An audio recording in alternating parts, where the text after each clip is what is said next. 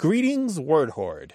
We're here with an exciting option for you a version of our podcast without any ads. That's right. No advertising interruptions, just the content you love, ready to go in your favorite podcast apps like Spotify and Apple Podcasts. It's another way to support the show, ensuring that we keep bringing you the word stories and language explorations that you love.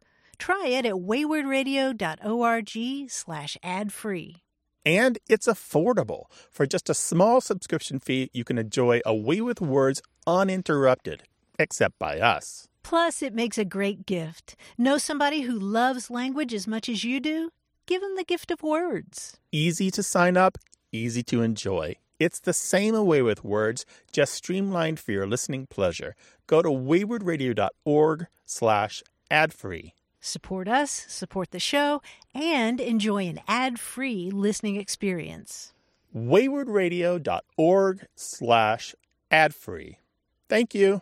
You're listening to A Way with Words, the show about language and how we use it. I'm Grant Barrett. And I'm Martha Barnette, and I am sorely tempted to start a new hobby, if only for the slang. What's it this time? Painting bridges? Naming clouds?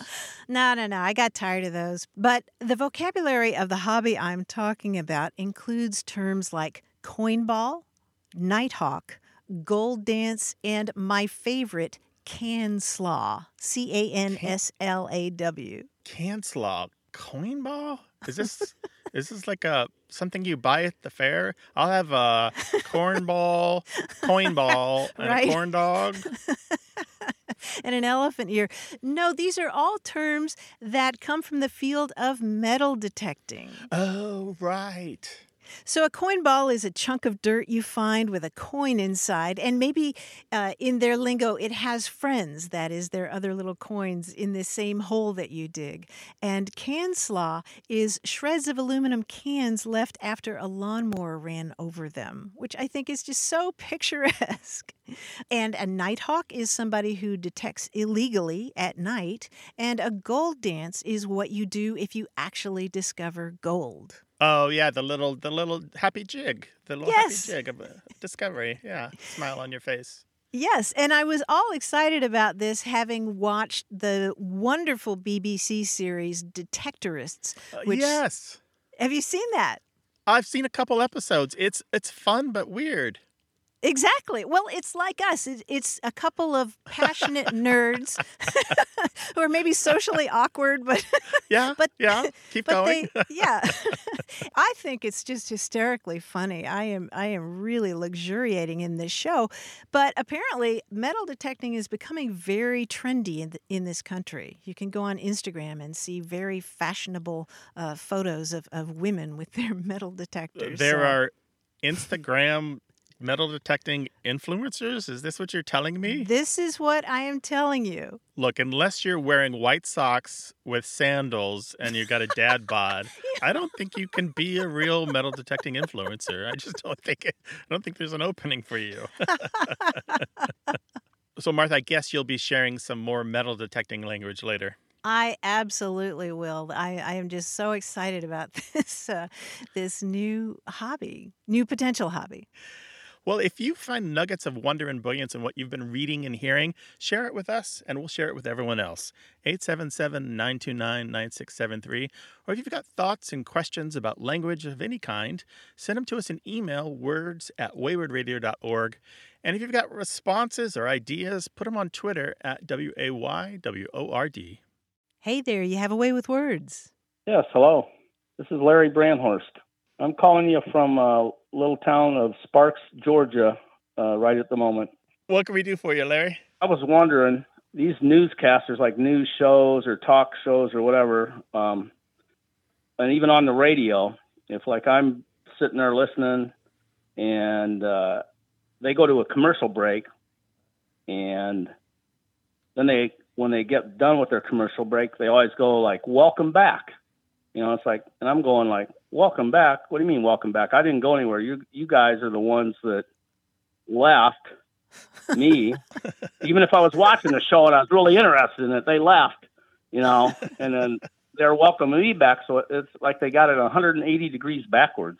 uh, okay, I got a couple things to say that I think will take a little bit of the edge off of this for you. All right. Okay. One of those is that the welcome back is part of the glue of broadcasting, as it's sometimes called, and we use this on radio too, where you've got to do things to ease people in and out of the different segments of the show. And you can't make too many assumptions about what happened in between, both what happened on the station's side, the radio station or television station side, or on the listener's side. So those television shows that you're watching, they don't know maybe what the local station did in between their segments. They don't have a lot of control over the commercials, for example, necessarily, except maybe Okay. even if they're the local news. Um, so they've got to come up with something fairly basic to kind of cover all the eventualities to ease you out and to ease you back in. The other thing they want to do is they want to make it brief. They want to do something simple. Welcome back is two words. It kind of does the job. And they want to make it friendly. Welcome does that. But there's another thing. There's a linguistic concept here known as the least expenditure of effort. And the linguists who have proposed this talk about how a lot of our social transactions are formalities that are pretty much meaningless, except that they fill this back and forth ritual. When you go to the grocery store and you're in the checkout line, you say hello to the clerk and they say hello back and they say or they say how are you? And you say how are you? And neither one of you really cares all that much but you're required by social convention to have that back and forth.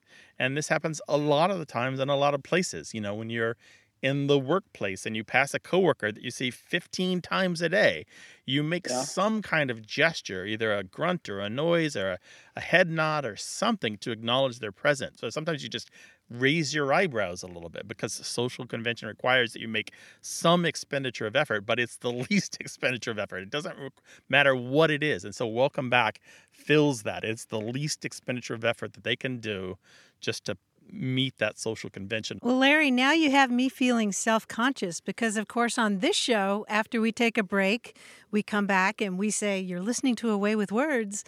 Um, you're probably sitting there going, I know. No, But no, I, I don't do that. I just it's the welcome back is like I I actually left and I did something and came back. That's the part that Mm. you know. So like when when I, when somebody comes in to work the next day and stuff, and I'm already there early, and I'll say, "Hey, welcome back," and they look at me like I go, "Well, you left and you went home and stuff, and you came back to work, didn't you?" They go, "Oh yeah, yeah,", Yeah. and then we start uh, or whatever, you know.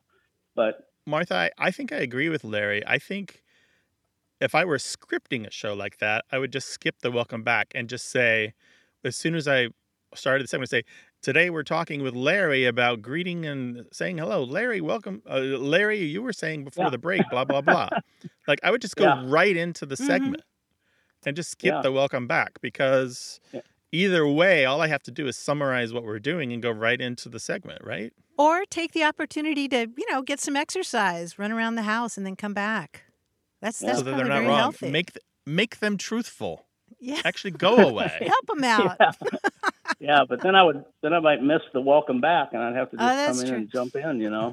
So um, either way, Oh, Larry, we're going to get so many calls about this from people who agree with you and have better ideas for the TV folks. I just know we are. well- so thank you for opening that can of worms, and Yeah. we'll be sure to share share what people have to say on the show. Okay. yeah, no problem. Appreciate it. You guys enjoy the day. Thank you All right. Be careful right. out there. for sure. All right, bye bye. Take care. Bye Bye bye. bye. What should television people be saying when they come back from a break? 877 929 9673. Email words at waywordradio.org. Hi there. You have a way with words. Hi, my name is Sam. I'm calling from Brooklyn. Hey, Sam. Welcome. Well, what's on your mind today? So, I am originally from Arkansas. And when we were kids, when we were swinging next to each other, if we started swinging in sync, we would say, Get out of my bathtub. And I then moved to Missouri and discovered that no one there used that expression. Um, years later, I was a classroom teacher here in, in Brooklyn and discovered that no one here used that expression. And then recently, I was talking to a friend from Maine who did know what that expression meant and, and used it in the same context that I did. So I think that you had discussed in the past, you know, where that that expression might come from, but I was really curious about how it would be common in Arkansas and in Maine, but not in any of these states in between. Oh, that's a great question. Uh, When you were a kid in Arkansas on the playground, Mhm. you'd be swinging, and what's happening when, and then what's the expression that you say again? When you're swinging, you know, when you get to a point where you're swinging side by side, really in sync with each other, one of the kids would say, "Get out of my bathtub." Uh, Get out of my bathtub. Yeah, that's it. yeah. So what we talked about before was maybe one of the reasons that people say get out of my bathtub is because that that dirt hollow underneath your feet kind of looks like a bathtub. Oh. And Jacqueline from Michigan, the last time we talked about this, she said they not only used it for when they were in sync, but when someone would get in the path of your swinging in, in that dirt ditch, you would also shout, Get out of my bathtub. Hmm. And there were other ones. Anna, who grew up in New Hampshire, said they would say, Get out of my window. Crystal from Bonsall, California, said they would get out of my shower. And Sue, also from California, says they would say, Get out of my toilet. So there's like a theme here. There's like a bathroom theme. Anna in Ohio said they called it double dating. um, and similarly, Catherine Tallahassee said they would yell, Look, we're married if you were swinging in sync. There's all these variations. And that's how children's folklore works. Children not only pass it to each other, but they come up with their own innovations. They, they want something that's theirs. Now, the great folklorists Iona and Peter Opie have done a lot of work and have several books of children's folklore. And I've talked about on the show before, and it's some of my favorite work at all in all of folklore. And they they talk about this strange circumstance, for example, um, when a rhyme would be about, say, the the royalty in London. There'd be a rhyme on the playground that they would collect, and then they would get, say, a letter two weeks later from one of their correspondents in Australia, one of their informants, with that same rhyme. And you wonder how could that happen? How did a how did a Right. children's rhyme make it across the oceans and these two continents and these two playgrounds?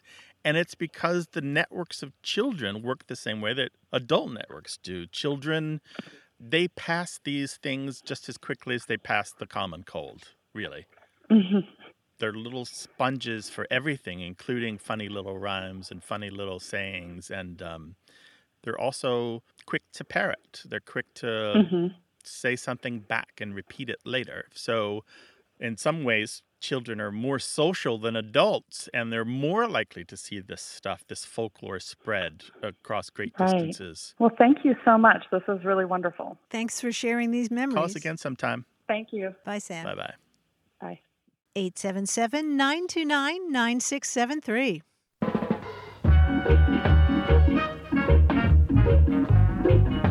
Grant, here's a little bit of metal detectorist slang that I think you'll appreciate, and that is joke tag. J O K E, joke tag.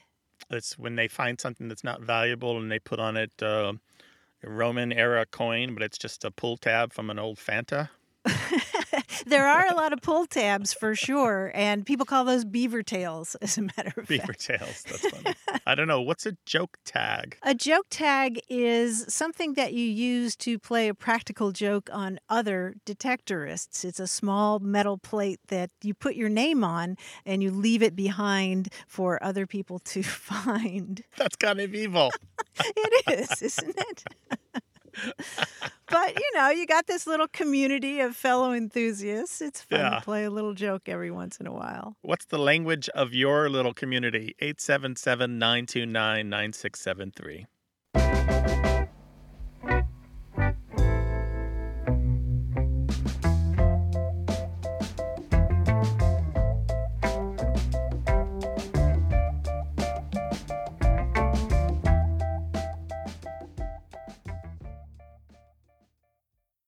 Got a minute? We need your help. Head over to gum.fm slash words and share your thoughts in our quick survey. Your feedback matters. It's the backbone of our show's success. Thanks for making our show even more successful. That's gum dot fm slash W O R D S. Thank you. You're listening to A Way with Words, the show about language and how we use it. I'm Martha Barnette. And I'm Grant Barrett. And Here he is, ducking in the doorway like Gandalf in a hobbit hole. Our quiz guy, John Chaneski. Hi, John. That's, that's right. Any six foot five person has to duck in this tiny little warren you call your studio, or, or my studio, actually, for some reason. Okay, uh, how are you guys doing? How are you this week? Fantastic. Fantastic. You? Good, good. I'm doing great. There's this old joke. The joke is what's a synonym for thesaurus? Well, it's a book of synonyms, of course. Now, let's run some common titles and phrases through a thesaurus and see what comes out the other end. For example, if I asked you to identify the novel Self Respect and Bias, you would answer Pride and Prejudice. Yes, Pride and Prejudice, 1813, Jane Austen. Very good. So you're on board already. Now, the clues coming up are a mix of titles and phrases. Uh, bear in mind, I've synonymized each word separately, and the synonym may not reflect the original intended meaning of the word. Ready? Okay. Okay. We'll start with some easy ones. It's one of the most famous works of art The Ultimate Repast. The Last Supper. yes, The Last Supper. Good. How about the board game Frivolous Chase? This have to do Um, with trivia. Yes, it does. Trivial Pursuit. Trivial Pursuit. That's right. I don't think, think the tri- kind of trivia I do is not frivolous. Just going to put that out there. Now, sometimes I just synonymized the key words in a phrase. For example, this is something you might hear regularly, though you may not believe it. Your shout is significant to us. Your call is important to us. Please stay on the line, and a representative will be with you shortly. I don't even believe when Grant says it. Now, you guys are too good at this. I'll just give you the clue, and if you need a category, I will provide. Okay, here's the first one The sizable blow supposition. The name of my next album. The sizable blow supposition by, by Grant Barrett. I love it. Uh, the Big Bang Theory. Theory. yeah. yes, to blow something is to to bang, blow. Oh. Yeah. End of a vendor. Willie And Loman. of, Yes. Death of a Salesman. Death of a salesman. That's right, Arthur Miller. How about this one? Subsist, cacinate, cherish. Uh, eat, pray, love. live, Close. laugh, love. It is Oh, live, live, laugh, laugh, love. live, Fantastic. laugh, love. Anyway, I uh, lived. We lived through that puzzle. We laughed at a few of the answers, and I just I love you guys. You're fantastic. So well done. Oh, thanks so much, John. Thank you. Words and language, slang and grammar. 877 929 9673. Email words at waywordradio.org.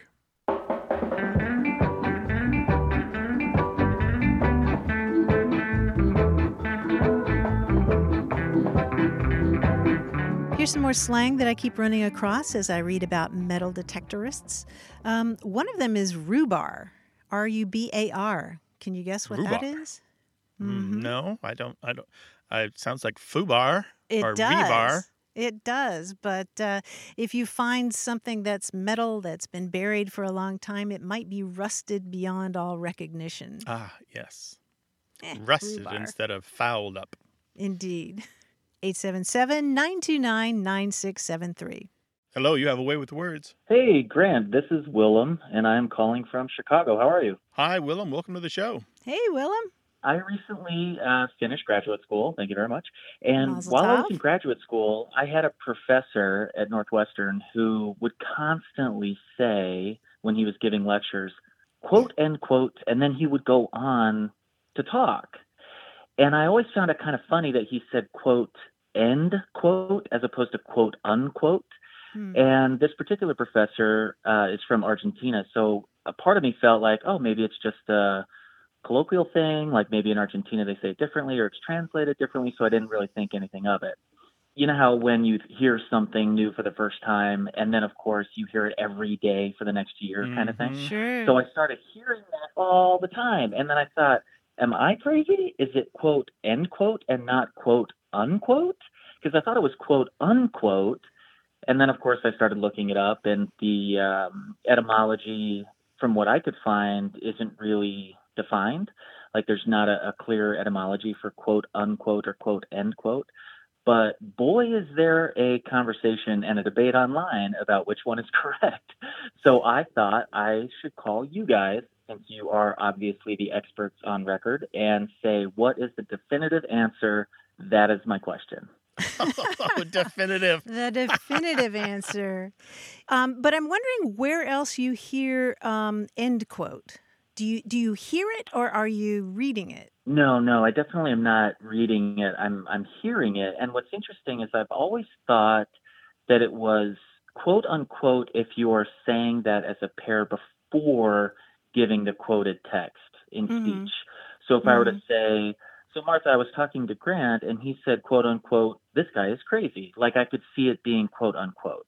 But if Mhm. I'm saying a longer quote, if I say, "Hey, I was reading a book by Sam Harris," and Sam went on to say, "quote blah blah blah blah blah blah blah blah blah blah blah blah blah," end quote, then I could Mhm. see where it would be a different, you know, different between quote unquote and quote end quote.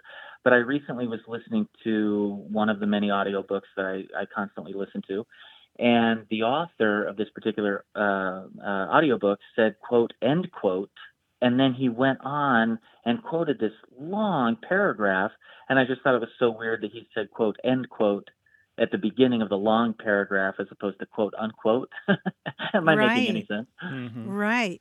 Uh, yeah, you're raising several um, important points. One of which is that uh, quote unquote, as you pointed out, is is its own idiom. I might say, yesterday I gave myself a quote unquote haircut, which adds a little bit Right, more right, right. meaning, right? I didn't. Maybe that haircut doesn't look as good as if I went to see.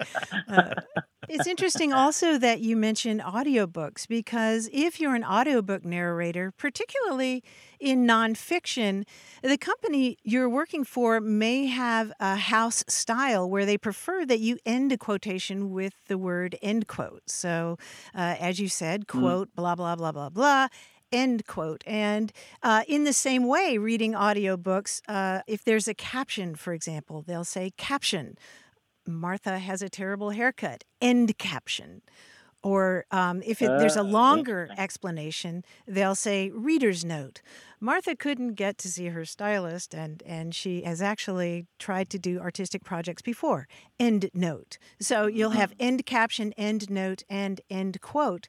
You've probably read enough online to know that end quote and unquote apparently arose uh, in response to the need to render speech in writing, starting with the telegraph uh, in the 19th century and then later dictation devices. It's less natural in everyday speech, but it's useful in things like audiobooks. But I'm interested that uh, the Mhm. Argentinian professor used end quote because it's not as common as unquote, is it, Grant? No, it isn't. Um, not at all. Quote unquote is, is used both in the UK and in North America, but quote end quote is mainly American English, and it's really rare. Although the the sticklers, the people who are usually kind of prim about their English, tend to prefer quote end quote because they they for some reason think that unquote undoes everything that came before, like it, that it stops it being a quote, and it actually doesn't. oh that's so funny i love it well thank you so much this has been so great and especially you know during the pandemic i i just can't tell you how much the show has been such a great form of support because I can listen to an episode over and over and over again and always get something new. And I certainly love all the book recommendations and just finished reading for the second time Diary of a Comic Queen, uh, which Oh, was unbelievable. Mary So keep the yeah, it was so funny and so just so interesting. So definitely keep the recommendations coming over the airwaves. So thank you. Thank you both so much. This has been so great. Thank you, Well, Willem. um, We appreciate the call. Call us again sometime. All right. Bye-bye. All right. Bye bye. Bye bye. You may be a little shy about being on the radio, but it doesn't take anything but dialing the phone to be on a way with words. 877 929 9673. Or explain your thoughts in email words at waywordradio.org.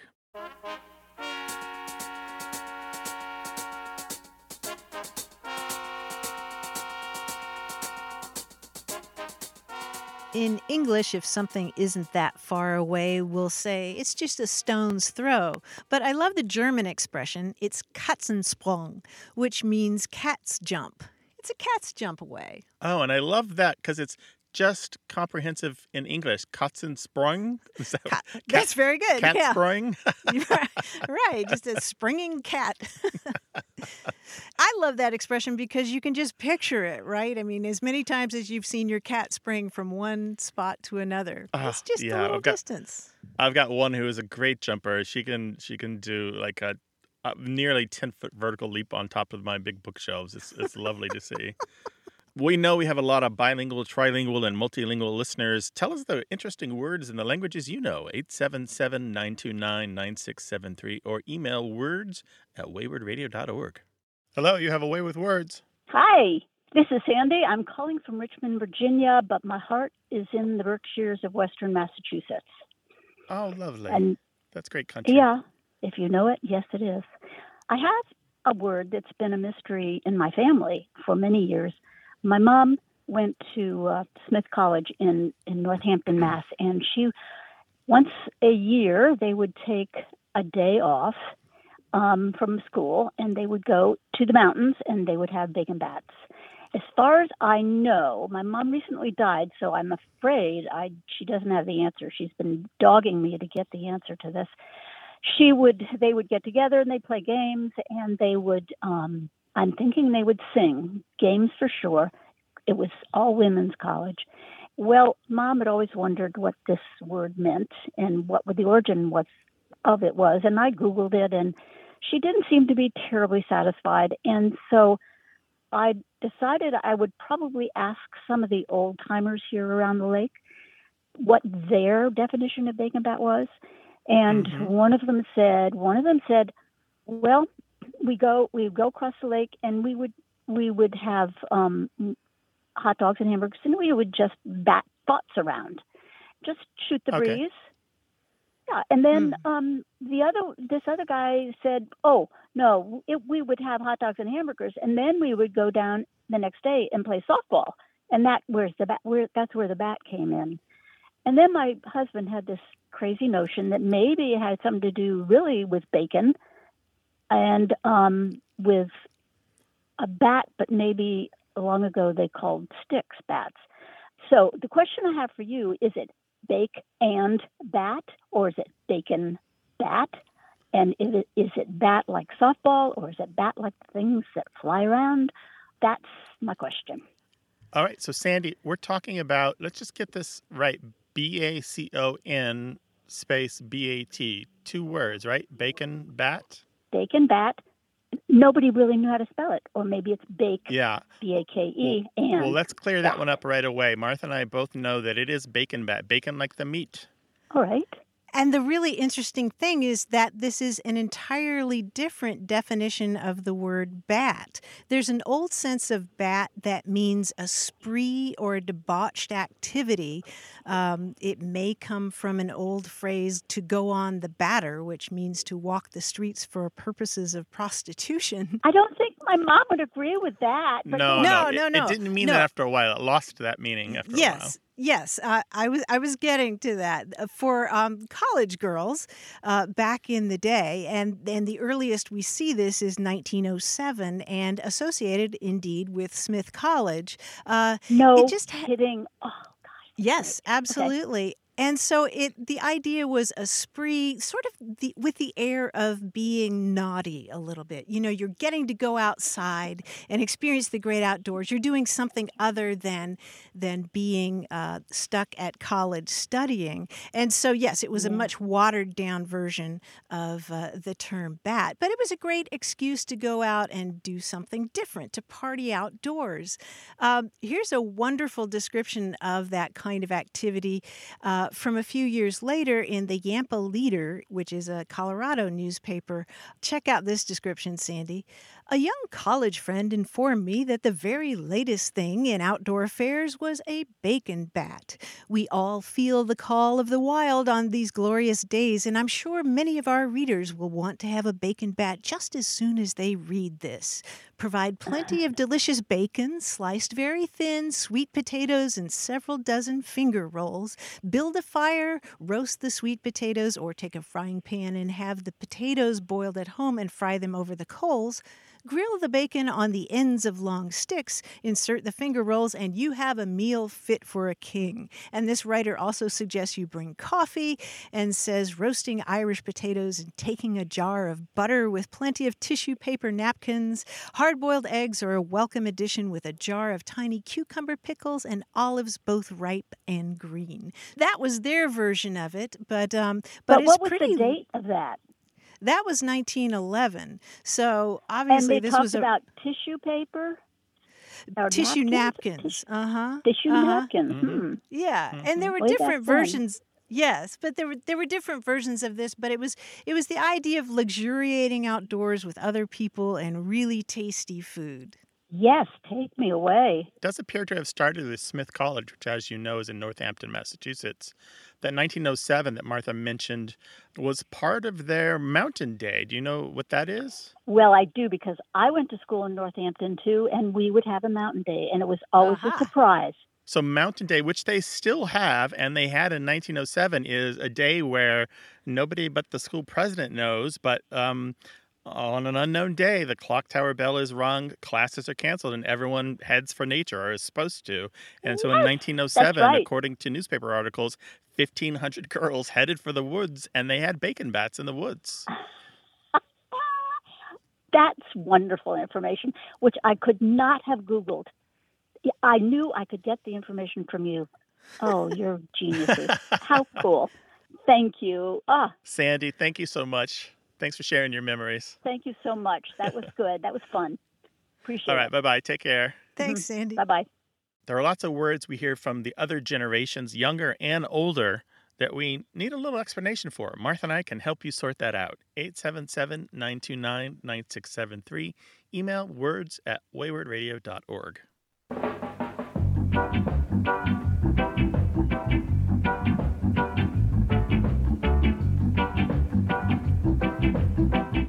Ross McIntyre of Lyme, New Hampshire, wrote us to say that he's been pondering the relationship that we humans have with the machines in our environment.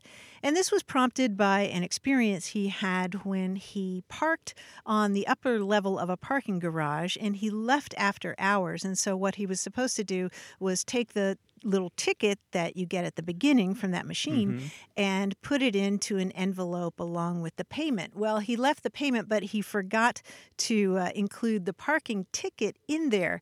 And he got home and he was looking at that ticket and it had the number of the ticket and the time and the date of his arrival, but it also contained the words Upper Spitter. And he was thinking, what in the world? Is there actually a machine that gives you a ticket that's called a spitter? Because it spits out tickets? Yes, yes. In that industry, those little tickets are called spitter tickets. And uh, that device, that machine that gives you the ticket, that spits it out, is called either a spitter or an entry station or a parking ticket dispenser. But spitter is a term in the industry, I love it. Well, because that's what it does. It spits out tickets. right? The ticket spitter. That's fantastic. Send us your stories about language. Our email address is words at waywordradio.org or call us 877 929 9673.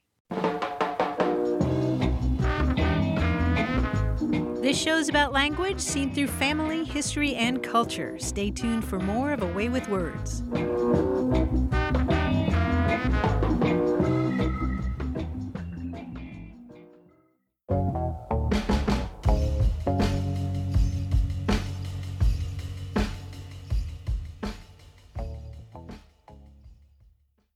Hey, we've got something special for those of you who love our show but could do without the ads. That's right. Imagine a way with words, the same engaging conversations, the same deep dives into language without advertising interruptions. We're talking about our ad free podcast feed. It's sleek, clean, and it's just for our supporters. It's at waywordradio.org slash ad free. It's inexpensive, easy to sign up for, and works with all major podcast apps like Apple Podcasts and Spotify.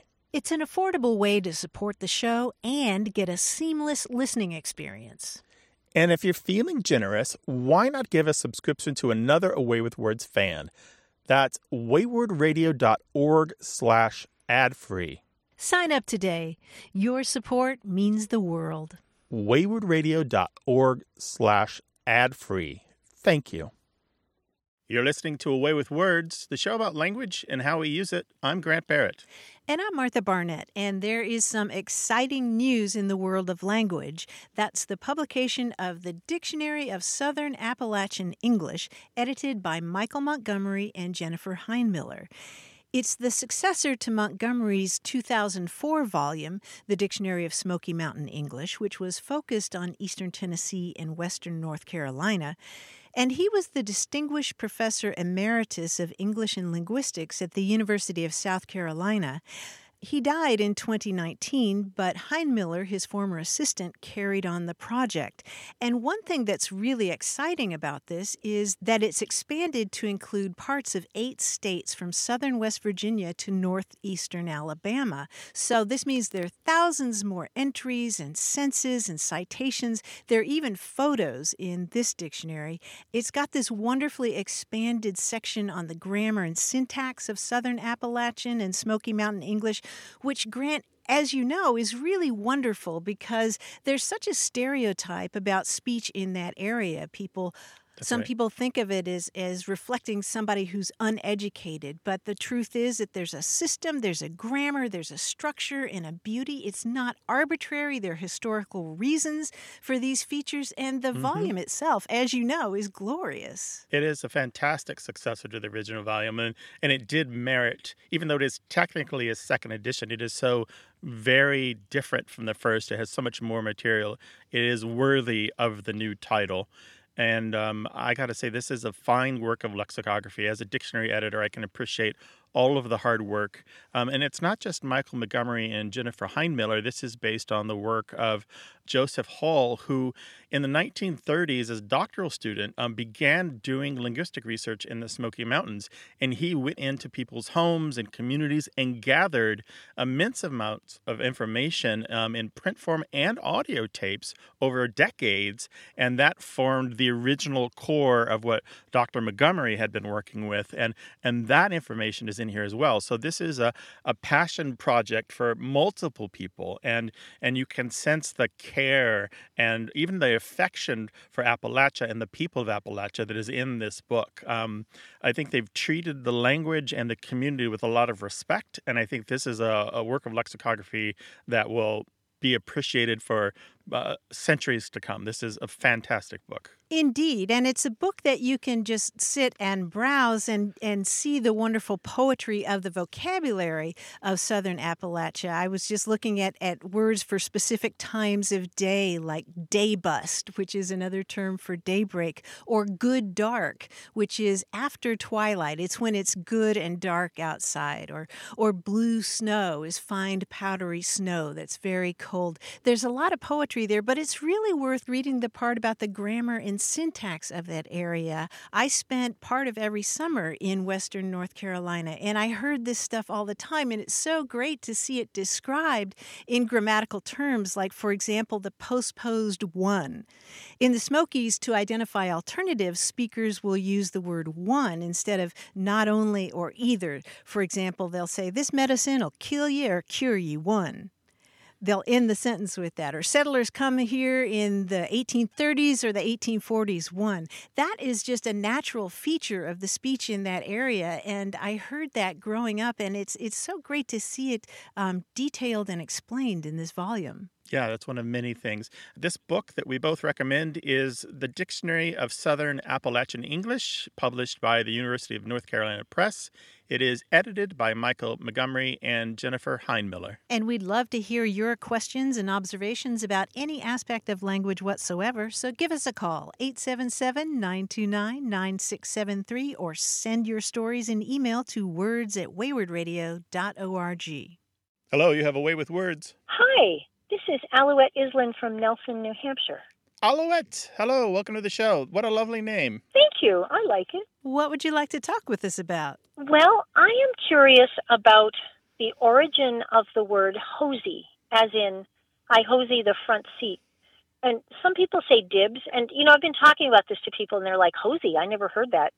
And I said, well, it's like dibs. And they say, oh, I know dibs. But do you have you heard this word, Hosey? Oh, yeah, we've heard it and lots of uh, variations of it.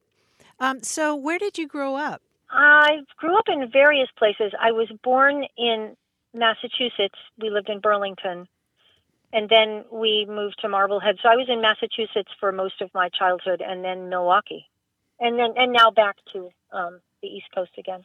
So I'm not really sure where I heard this word. I sort of think of it as a childhood word, so probably something that I heard a lot in Massachusetts. Oh, sure, sure. That makes a lot of sense.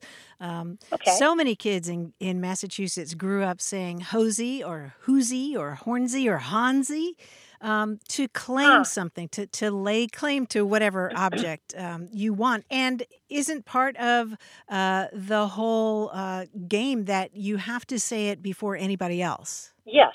Yeah, the first person who says it wins, right? Exactly. right, exactly. exactly. Yeah.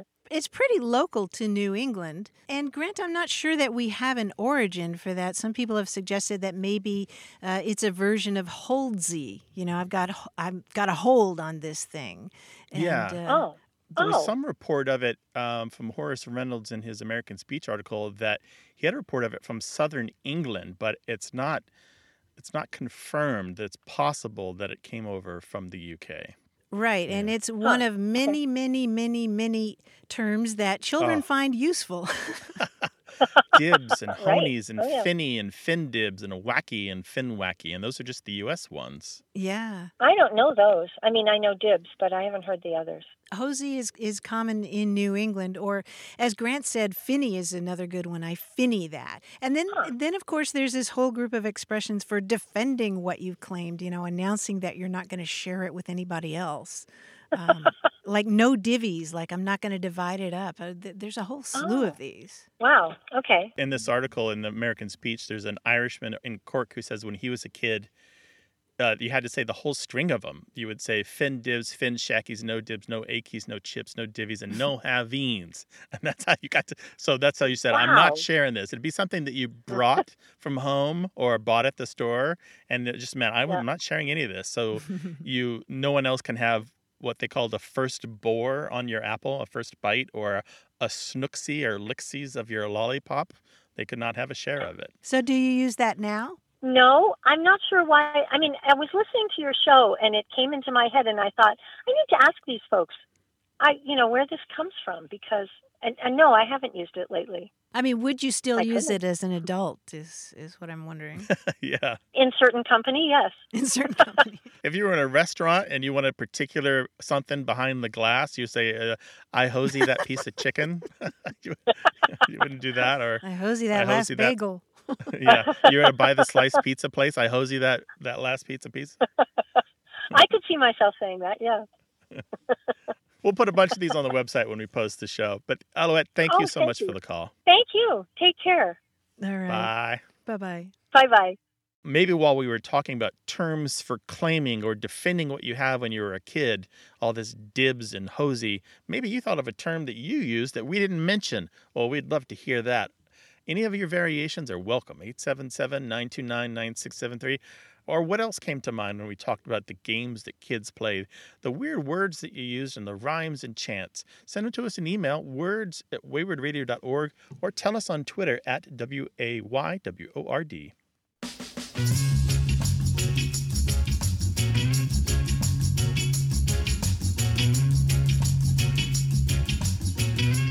Among detectorists, those people who use metal detectors to find cool stuff uh, buried underneath the earth, um, there's a term dials and smiles.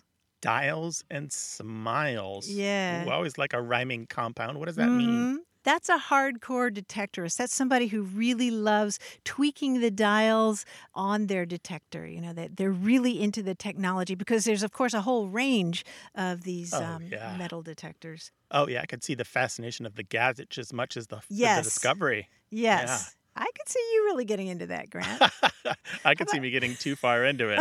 I need to go to some of those East Coast cities, though, where they have, you know, many more hundreds of years than we do in California of settlement by the French and the English and the Dutch and the Spaniards. And we have a greater chance of finding something important. of course, we could always find a lost wedding ring or something like that. But uh, Yeah, dials beach. and smiles. That guy is all Dials and dials, and, smiles. smiles. He really likes tweaking that equipment. Well, we like to give you smiles on the dials. Give us a call, 877 929 9673, or talk to us on Twitter at WAYWORD. Hi, you have a way with words. Hi, uh, I'm Philip. I'm from DFW area in Texas, and I was wondering about the phrase um, "low sick." The low sick or low sig? Um, I'm not sure exactly which one. Uh, as a police officer, that's a phrase we use. Like we'll we'll say it over the radio so that other officers know the status of whatever the victim is. You know, if he got hit by a car or something, we would say he's low sick, meaning that his chances of survival are are low or slim, but we don't want to say that over the radio. So I was just wondering where that came from and, and how that came about, and if it's low sick or low sig or what. So, you're a police officer in the Dallas Fort Worth, Texas area, right? That's correct. This kind of plugs into a couple different things, and, and I've definitely got information for you. The term is low sick, L O W S I C K. That's two words. While I do find it in one dictionary of police jargon and slang, it's actually an American Southernism, and it's largely used by Black Americans in the American South. And it goes back about 100 years. Uh, if you look online for people using it, there are a couple places where you find police in Dallas using it and uh, maybe police in Atlanta. But mostly it's used by Black authors uh, that I can find anywhere in print using it, including uh, one noteworthy example is a short story by Langston Hughes, Simple Stakes a Claim from 1957. And uh, you can find it in the young adult novels of Mildred Taylor, such as Roll of Thunder, Hear My Cry from 1976. So it's uh, really interesting to me because this low sick, meaning um, near death or very, very ill, so ill that you, it just really looks like you're not going to make it this term appears to have migrated from being an everyday term for some people to being very specific in some police departments in the South, but not all police departments in the South. Wow, that's interesting. So it's not low sig. I always thought it was low sig because they had like low vital signs or something. Low, low hmm. sick. Okay, good to Well, know. yeah, you Thank thought you. maybe it was low sig for low signal, like uh, uh, a like a, a radio might have a low signal if its battery was weak. Or like a, uh, you know, if if they're about to be deceased, I would say they have low vital signs. So low hmm. sig is is kind of what I was thinking. No, it's it's low sick. It's just uh, you you are you can have you can actually feel low. Um, I say this sometimes if I'm feeling low, it's like my mood is low, my spirit is low. I might be having a little bit of a, malaise or a queasy stomach, and then you can be sick. And this is a combination of both those words. So if you're low sick, you're like doubly not well. Low sick is like the most sick you can be without croaking. Okay, well that's that's definitely uh, follows in line with how we use it. I appreciate it. Thank you very much. Yeah. I'm always looking for in-house uses of language, language because uh, this is one term I'd really like to get a handle on. The fact that it leapt from being an everyday term for Black Southern Americans to being used specifically for some police departments in the South is really interesting to me. Appreciate the input, sir. Thank you very much. All right, Thanks for take care calling, now. Philip. Be safe out there. Yes, sir. Bye. Bye bye. We'd love to hear about the slang in your workplace. Give us a call, 877 929 9673, or send it to us in email. The address is words at waywordradio.org. Hello, you have a way with words. Hi, Martha and Grant. This is JJ calling from the western shore of Lake Michigan in Racine, Wisconsin. Hi JJ, how you doing? Pretty good, pretty good. I have a little language mystery I was wondering if you might help me make my way through. Oh yeah. I, I grew up in Coventry, Rhode Island, and I moved to the Midwest in the early 1980s. I learned pretty quickly that there were a lot of different words for things in Racine compared to Coventry, although both areas do use bubbler correctly. Uh, Mhm. One idiom, however, has a very distinctly different meaning, pretty much, I guess, everywhere in the world except for where I grew up. One cold winter day, I was walking to my friend Dan and Sarah's house and I slipped on an icy sidewalk. When I walked up to their door, I guess I must have looked distressed because they said, Hey, are you all right? I said, as I was holding my lower back, No, I, I just took a dump on the ice and I think I hurt myself. laughter ensued. And I felt pretty incensed because I really thought I had hurt myself. I said, No, I, I, I think I hurt my tailbone. And it wasn't until I rephrased myself that, hey, I slipped and fell and I think I hurt myself. And they're like, what are you talking about? And that's when I realized that the idiom that I had used did not mean the same thing that it did in Rhode Island where I grew up. Not at all. when you said you took a dump on the ice, you they were imagining something else. They actually were for a good probably 10 minutes because they like Oh, dear. fell in it?" um, You took a dump and you hurt yourself in the process. I did not get a lot of Yeah. sympathy. and and you know what what's most strange is when I've been back in Rhode Island, I've asked people about this, and they Yeah. deny. They deny it until we were driving on the road and a motorcycle swerved and the guy almost fell off. And my friend Nina said, "Hey, that guy almost took a dump." And she turned around and looked at me. She's like, "We do use it." But other than on that momentarily unthought response, they won't admit it. But yeah, you know what? And actually, the oldest meaning of dump, uh, back as far as Middle English, was about falling. It's about somebody falling. Like it was used in passages like, they dump in the deep and to death they pass, things like that. So the earliest usage was about people falling. Um, and then later it was about things being kind of jumbled together in a pile or poured out into a pile or dropped in a pile. Well, I would always tell my fourth graders at the start of the year, as I would explain how I would say things differently, that Rhode Island was settled first. So the way we used it was the first and right way. Ah, the linguist and we will argue, but I, I, but I appreciate the comedy in that. Yeah, I'm sure the fourth graders appreciated it too. Yeah. JJ, thanks for sharing. We really appreciate it. Thank you so much, guys. All right, take care now. Be careful out there. yeah. Bye bye. Bye bye. Bye. Grant, of course, the word that also comes to mind here is polysemy. P O L Y S E M Y. Polysemy. That's right. Uh, lots of words are polysemous. That means that they have more than one meaning. Sometimes they're similar meanings, they're shaded a little differently. But yeah, dump has multiple meanings and they can cause hilarious conflicts of misapprehension if you're in a circumstance like JJ was. We know that you've had these things happen as well where two people just didn't understand each other and it led to hilarious confusion. We love those stories and we'd like you to share them with us. 877 929 9673 or tell the story in email to words at waywordradio.org. Thanks to senior producer Stephanie Levine, editor Tim Felton, and production assistant Rachel Elizabeth Weisler. You can send us messages, subscribe to the podcast and newsletter, and catch up on hundreds of past episodes at waywordradio.org. Our toll free line is always open in the U.S. and Canada, 877 929 9673, or email us words at waywordradio.org. Away with Words is an independent production of Wayword Inc., a nonprofit supported by listeners and organizations who are changing the way the world talks about language. Many thanks to Wayword board member and our friend Bruce Rogo for his help and expertise. Thanks for listening. I'm Grant Barrett. And I'm Martha Barnette. Until next time, goodbye. Bye bye.